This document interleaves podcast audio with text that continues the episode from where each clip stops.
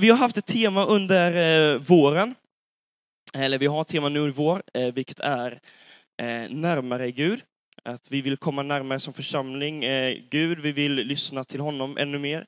Vi vill eh, som församling lyssna till vad han har för oss eh, i denna tiden, som det är nu när vi på något sätt ska ta en ny start. Eh, och eh, jag tänkte på det när, eh, när Sam berättade här om att vi ska ha närmare Gud, att jag har nog aldrig haft en period där jag har känt att jag är bort från Gud, eller att jag har haft en period där jag kanske har vänt Gud ryggen. Eh, jag, jag har såklart haft eh, svackor, jag har såklart haft eh, perioder man kanske inte har varit så jättetaggad på att gå till kyrkan och eh, kanske vara med i team eller eh, komma på ungdomssamlingar. Eh, men jag har ändå alltid haft en, eh, en enorm längtan efter mer av Gud. Eh, och det är främst för att mina föräldrar till exempel har ett väldigt stort eh, hjärta, stor passion för, eh, för kyrkan eh, och för andra människor. Och jag har också varit med i, i kyrka och jag ser det även i vår församling att jag blir alltid inspirerad när jag ser äldre människor än, än mig själv som är hängivna, som är passionerade och älskar Gud. Och jag har alltid som ung på något sätt velat ha det där. Jag har inte alltid haft just det som kanske folk pratar om hängivighet på det sättet, men jag har ändå alltid känt att jag har en längtan. Eh, och det här med att närmare Gud för mig har varit på något sätt hela mitt liv i olika moment och olika scenarion. Jag har eh, alltid varit med i kyrkan, alltid varit med i team sedan jag var tre år gammal. Eh, hjälpte jag till på det sättet jag kunde hjälpa till med.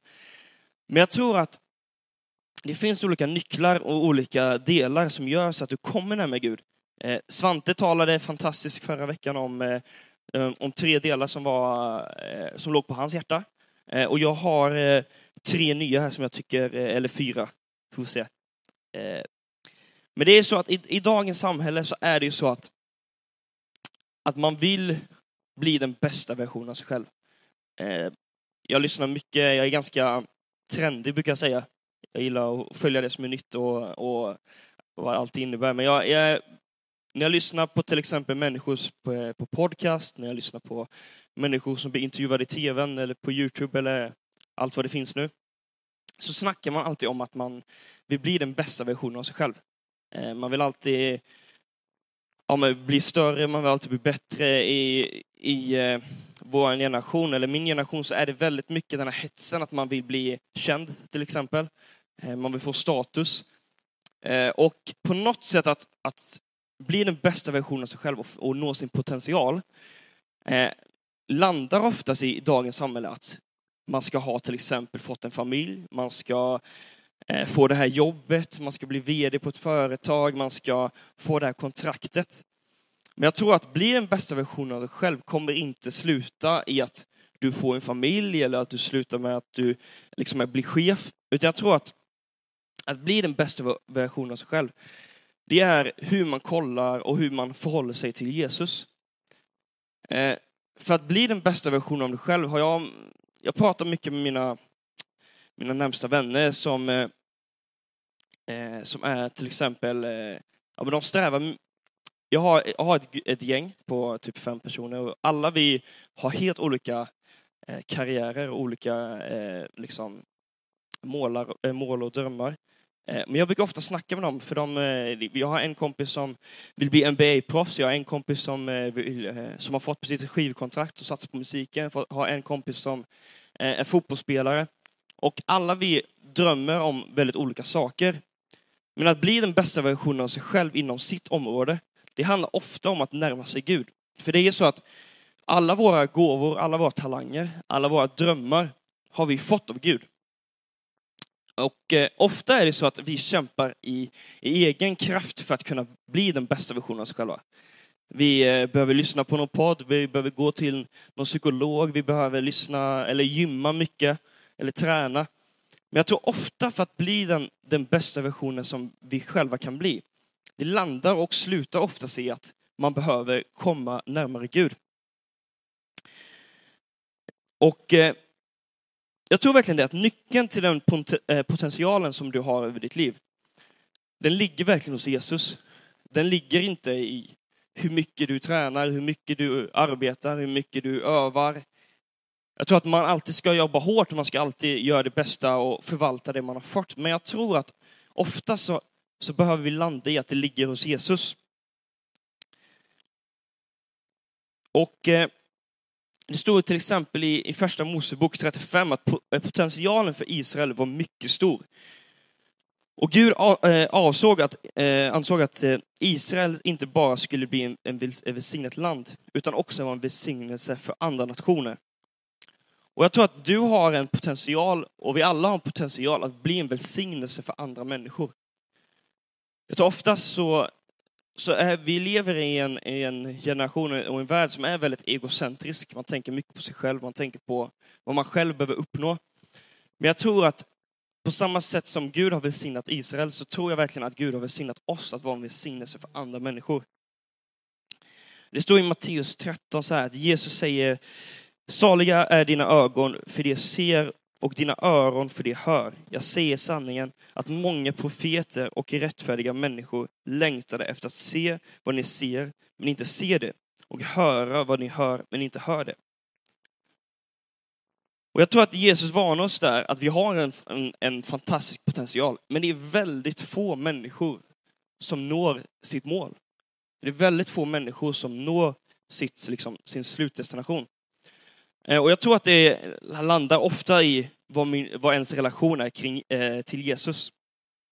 Och eh, min första punkt är att vara ödmjuk.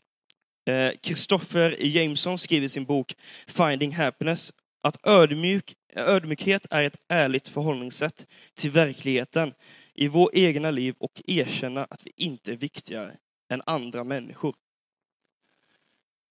Och det, när jag kollat på liksom, min generation, när jag kollar på de som är min ålder, så är det verkligen helt tvärt vad de sa precis där.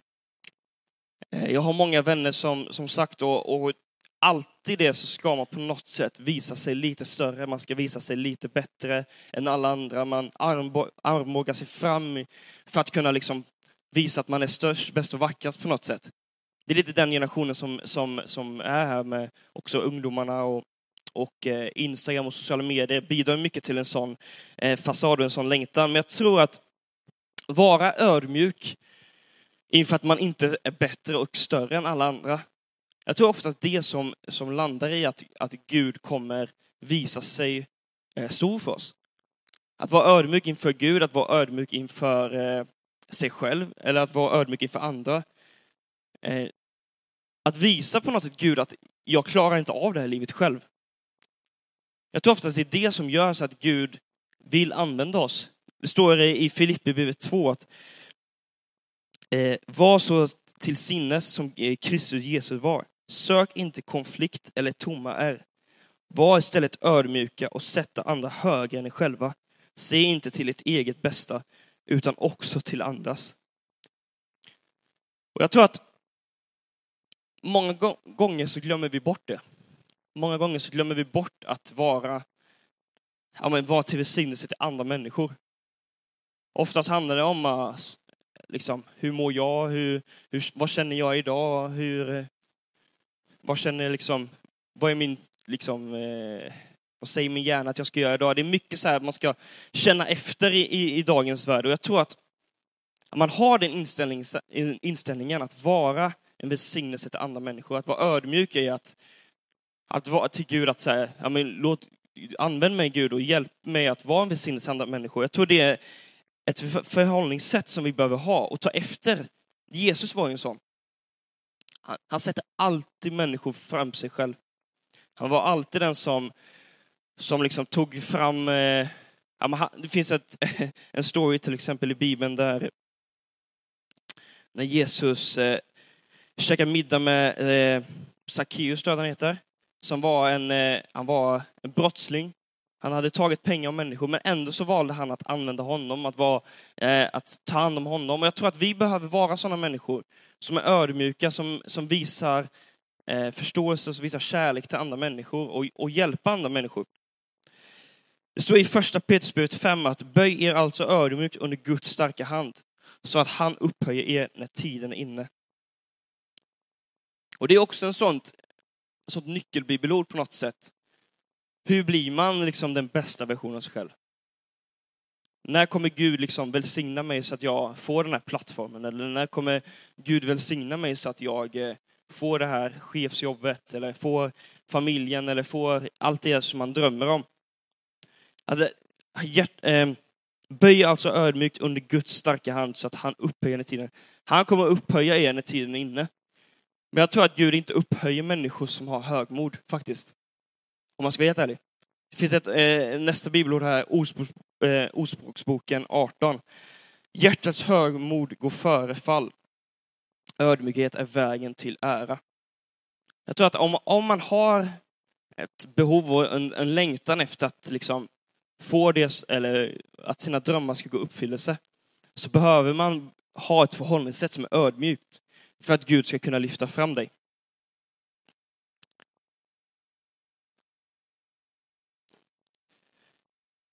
Att man tror att man är bättre än Gud leder till fall. Jag tror det är mycket det det handlar om. Ödmjukhet handlar oftast inte om att, alltså, vet inte, om hybris till exempel. Man kanske inte, bara för att man eh, inte har ödmjukhet så betyder det inte att man har hybris. Men jag tror att det finns någonting med att, att man har ett förhållningssätt där Gud får vara Gud och vi får vara människor. Eh, för att vi ska kunna bli de bästa versionerna av oss själva. Eh, punkt nummer två. Slå ner rötterna. Eh, topparna av andlig upplevelse är mycket viktig men om inte kombineras med djupa andliga rötter så finns det risker för ytlighet, vilket kan leda till att det faller bort. Och Jesus talar om detta hur många gånger som helst i Bibeln. Eh, och ändå så har vi väldigt svårt att förstå det. Han talar mycket om sådd och skörd, han talar mycket om att vi ska ha djupa rötter. Men ändå så, när vi har det till exempel lite tufft, så är det som att vi rycker bort våra egna rötter själva. Jag tror att om man har en, en stormig period, om man har en, en stormig säsong, man kanske mår lite dåligt, vilket man får må, eh, mänskligt. Men jag tror att beroende på hur skakigt och omständigt det blir, och liksom hur stort liksom kaoset kan kännas, desto djupare rötter du har i marken, desto mindre kommer det här kaoset kännas. Det står i, i Lukas, Lukas eh, Lukas 8 eh, här. Men det som föll i god jord är det som hör ordet och tar vara på det i ett gott ord och uppriktigt, eh, och uppriktigt hjärta och uthållighet bär frukt. Det som föll bland tistlarna är det som hör ordet men som alltid, eh, allt mer krävs av livets bekymmer, rikedomar och njutningar och aldrig bär mogen frukt. Det på senig mark är det som tar emot orden. Eh, på stenig mark är det som tar emot ordet med glädje när de hör det, men det saknar rot. Det tror bara för en tid och en frestelses stund kommer det på fall. Det vid vägen är det som hör ordet, men sedan kommer djävulen och tar bort det ur deras hjärtan, så att de inte kan tro och bli frälsta.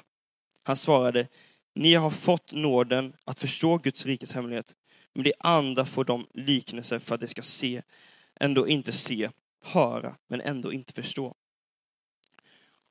Och han pratar om det att man behöver, vissa människor sår eller lägger sina rötter i olika eh, miljöer. Vissa lägger med, eh, rötter i, i fin jord, vissa lägger det i stenig mark. Och jag tror att om man, om man baserar sin till exempel kristendom, eller man, man har sin trofasthet på Gud i kanske bara på söndagarna, om vi ska säga det så. Kanske en söndag i månaden, vad vet jag. Så tror jag att om vi planterar våra frön och vi planterar våra rötter i sten och i mark så, så kommer det försvinna. Jag, eh, jag tycker det är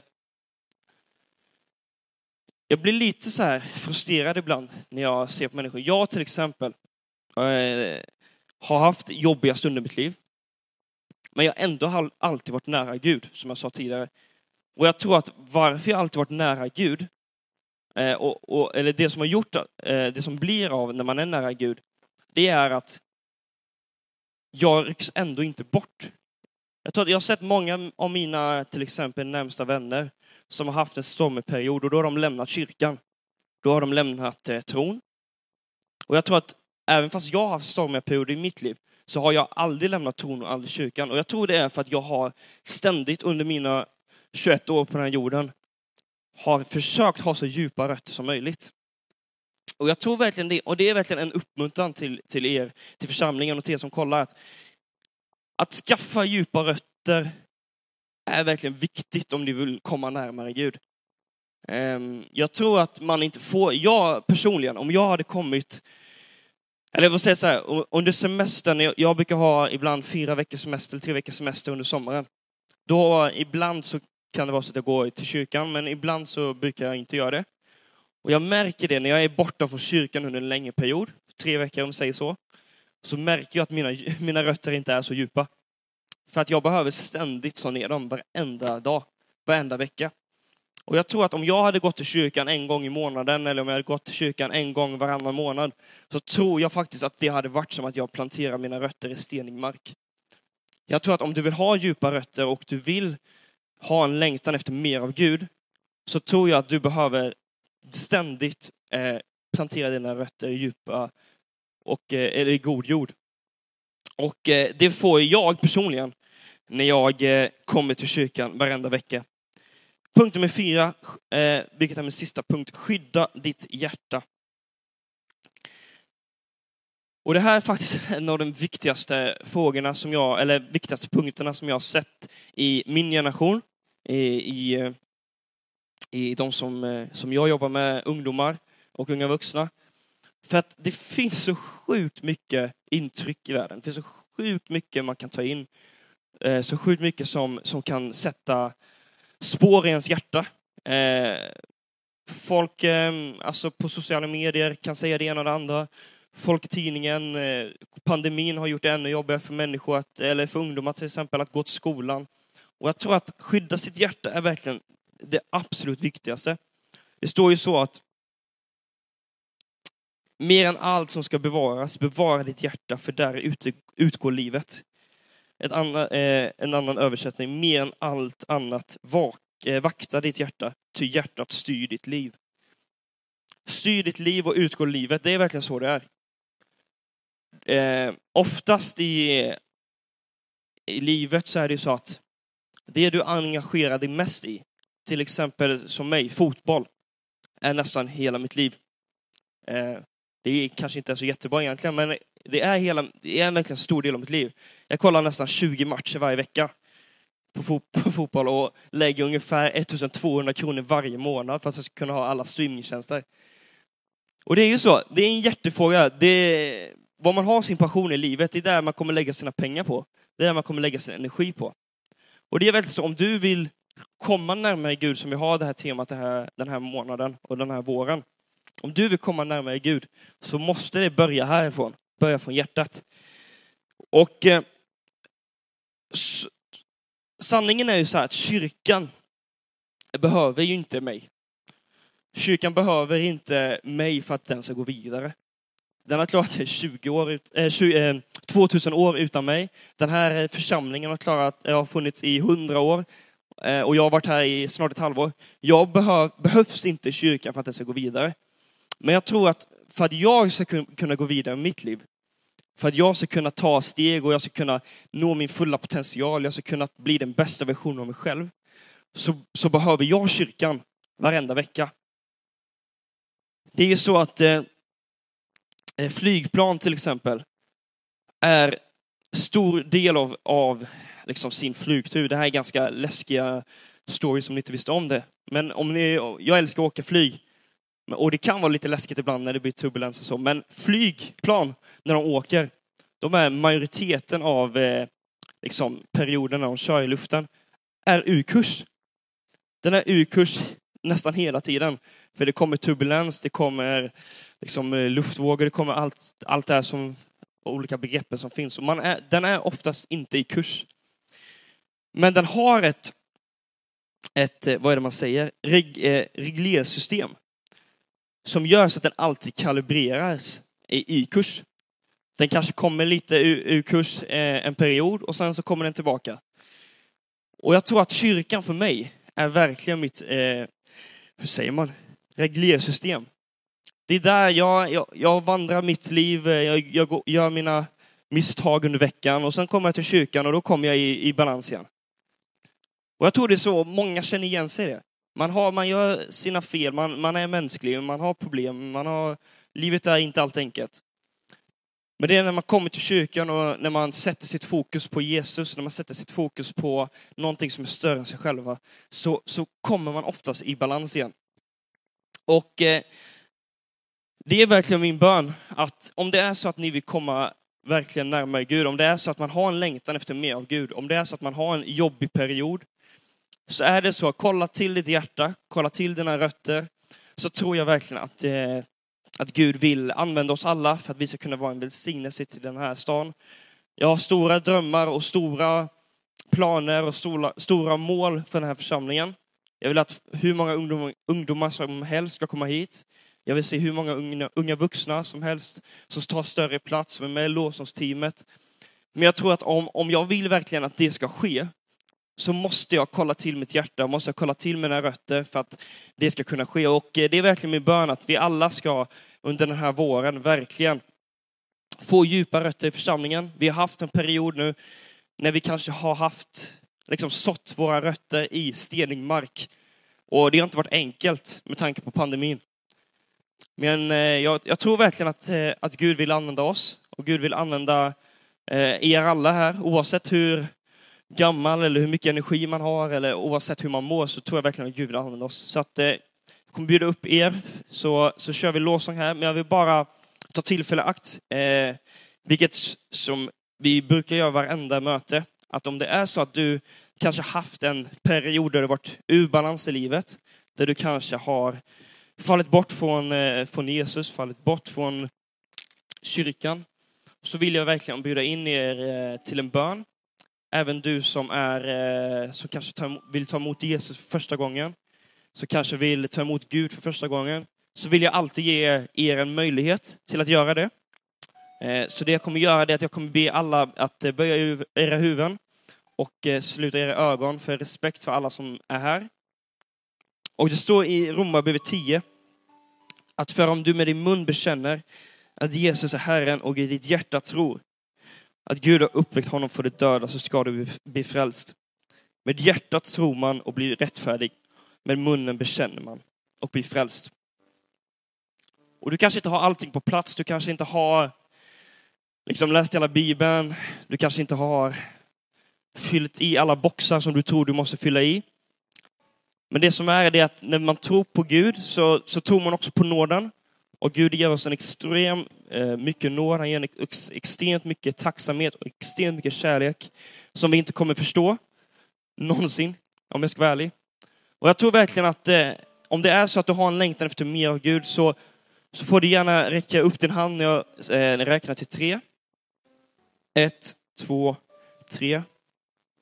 Fader, jag tackar dig för alla som är här. Jag tackar dig för att du vill använda oss. Du vill att vi ska vara en välsignelse för andra människor. Du vill att vi ska bli den bästa versionen av oss själva. Du ser hur många det är som inte kommer i, i sin fulla potential. Du ser hur många det är som inte når sitt syfte med livet. Du, du ser hur många det är som, som kanske inte går i, i ditt namn. Verkligen be för att du ska hjälpa oss. Du ska hjälpa oss som församling att kunna hjälpa människor att komma i kurs igen.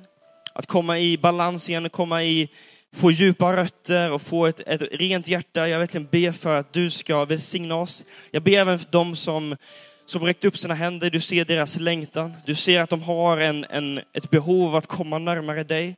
De har ett behov av att komma närmare din församling, din, ditt ord, komma närmare dig. Jag verkligen ber för att du ska röra vid dem den här veckan. Jag ber att du ska tala till dem den här veckan. Och jag verkligen ber för att du ska hjälpa oss att komma i balans under en, efter en period som har varit extremt jobbig för så många. Och jag verkligen ber för att din välsignelse över hela vår församling, välsignelse för alla som kollar hemma, som kanske är sjuka, jag ber för hälsa. Och jag tackar dig för att du är den största, du är det bästa vi har. Och i Jesu namn, jag ber. Amen.